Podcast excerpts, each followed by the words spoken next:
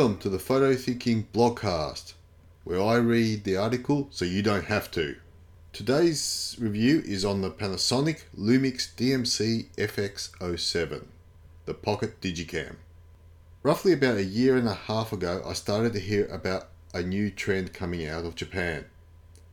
People were reviving their old sub 7 megapixel CCD sensor digital cameras, coined digicams. This got me thinking and the Panasonic Lumix DMC FX07 is the camera which I had handy and was brought out of retirement. Trends come and go. The Digicam trend is still a bit of a slow burner, but is gaining momentum, partly because film has gotten so expensive. Quite a few film shooters are trying this out with the expectation that the small CCD sensor gives a film type look. But I personally think this is because they are fun. Digicams allow you to shoot with gay abandon and at the same time challenge you to get a good result due to the, their limitations. The FX07 is part of what seems like thousands of different Lumix digital compact models Panasonic had and still produces. They are well regarded, especially the models which sport a Leica designed lens. Many of them fit into a pocket, so they are quite small and have so much functionality which requires a thick instruction manual. Ironically, the printed manuals are many times bigger than the camera itself. Mine was a family camera, so when I look back in, into my photo catalogue, I mainly found thousands of photos of my children as they grew up. Fantastic for me, it did exactly what I had got it for. Not much in terms of photography photography's sake, as I used my, in quotes, serious camera for that, the DSLR. For that purpose, this little camera is perfect, always available and ready to shoot in an instant. Rather than inflict my family photos on you, I took the Lumix DMC FX07 out with a purpose of shooting it with a less personal nature and to put it through its paces. I must admit, I have done that while quickly filling out a new branch of my camera collection. Digicams now have a corner of the room to themselves. Being restricted to only JPEG files takes a bit of getting used to, but also causes a bit of a thought to be put into a photo. While shooting photos of my kids or journal travel, I, or when it was used by the rest of the family, it never got in the way. It was set to auto and fired away. That is something I believe is important. They were designed to be automatic, not something with too many manual controls. Lots and lots of options, but you really must give in to the automation of it. For instance, instead of working out depth of field, you select scenes. While many of the scene selections are not to my taste, I did try them. I also set it onto black and white mode when the mood took me rather than shoot color and convert. So, from a general family camera to a take with me shooter many years later, a bit about the camera and then how I got on with it these days.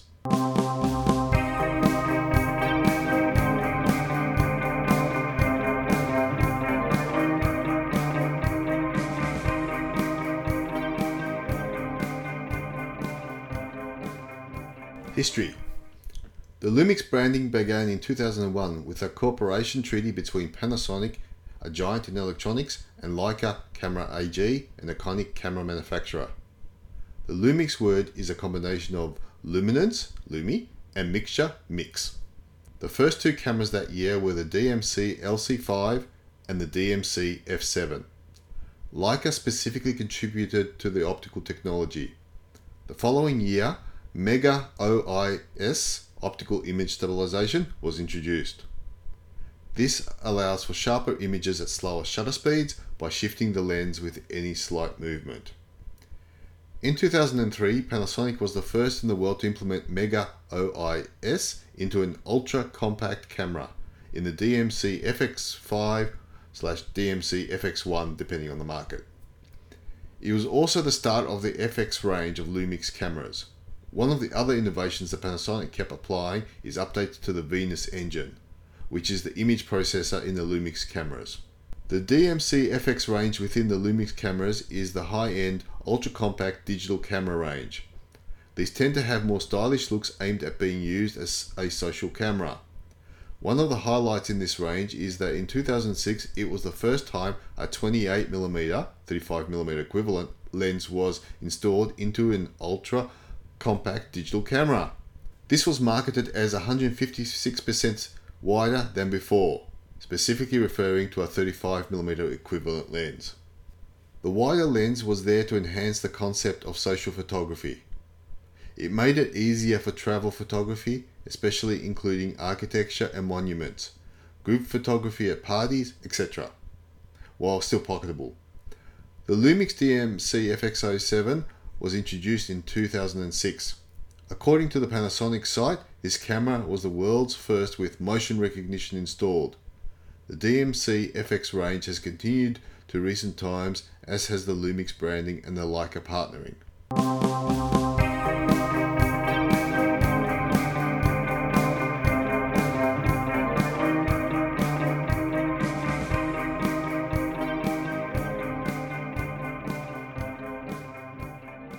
Camera specifics. The Panasonic Lumix DMC FX07 is a compact digital camera. It was released in 2006 and as part of the DMC FX range is considered one of the higher end compacts. It has a 5.76 by 4.29 mm or 1 over 2.5 inch CCD sensor. Image size is a maximum of 7.2 megapixels. Sensor sensitivity ranges from ISO 100 to 1250 but can be extended to 3200 with an option. Intelligent ISO is available, which chooses the best ISO for you to avoid camera shake. The Leica branded lens is a DC Vario Elmarit 4.6 to 16.8 mm uh, f2.8 to 5.6 spherical zoom. That equates to 28 to 102 mm in 35 mm terms or a 3.6 times optical zoom. The lens has built-in Mega OIS image stabilization. Shutter speed range from 1 2000th of a second to 60 seconds. The screen at the back is a 2.5 inch LCD with 207,000 pixels, which at the time was one of the higher resolution ones. No optical viewfinder is available on this camera. Photos are stored on an SD card which is inserted next to the rechargeable battery.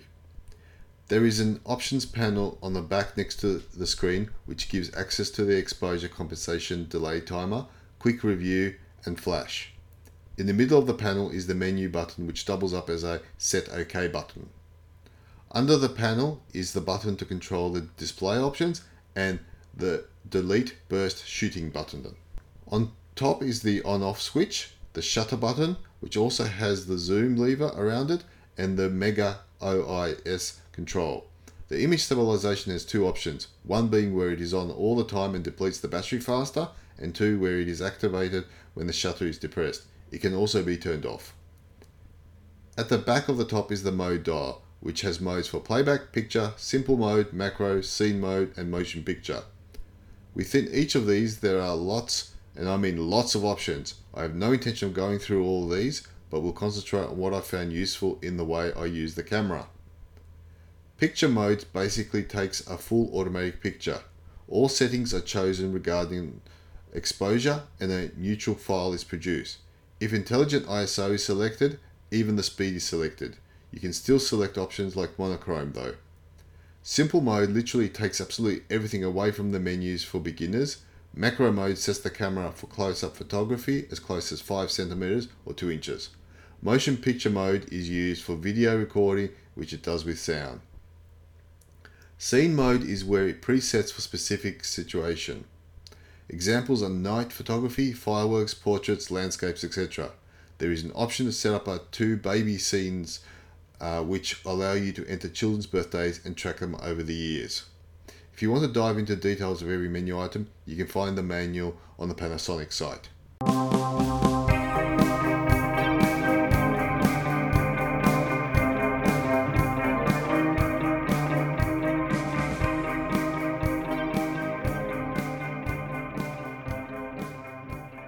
The experience.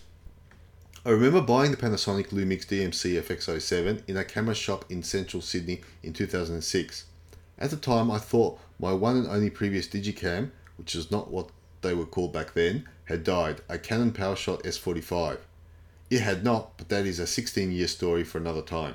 I wanted a new compact digital camera for family pictures and to take with us on upcoming travel, including Fiji the following year.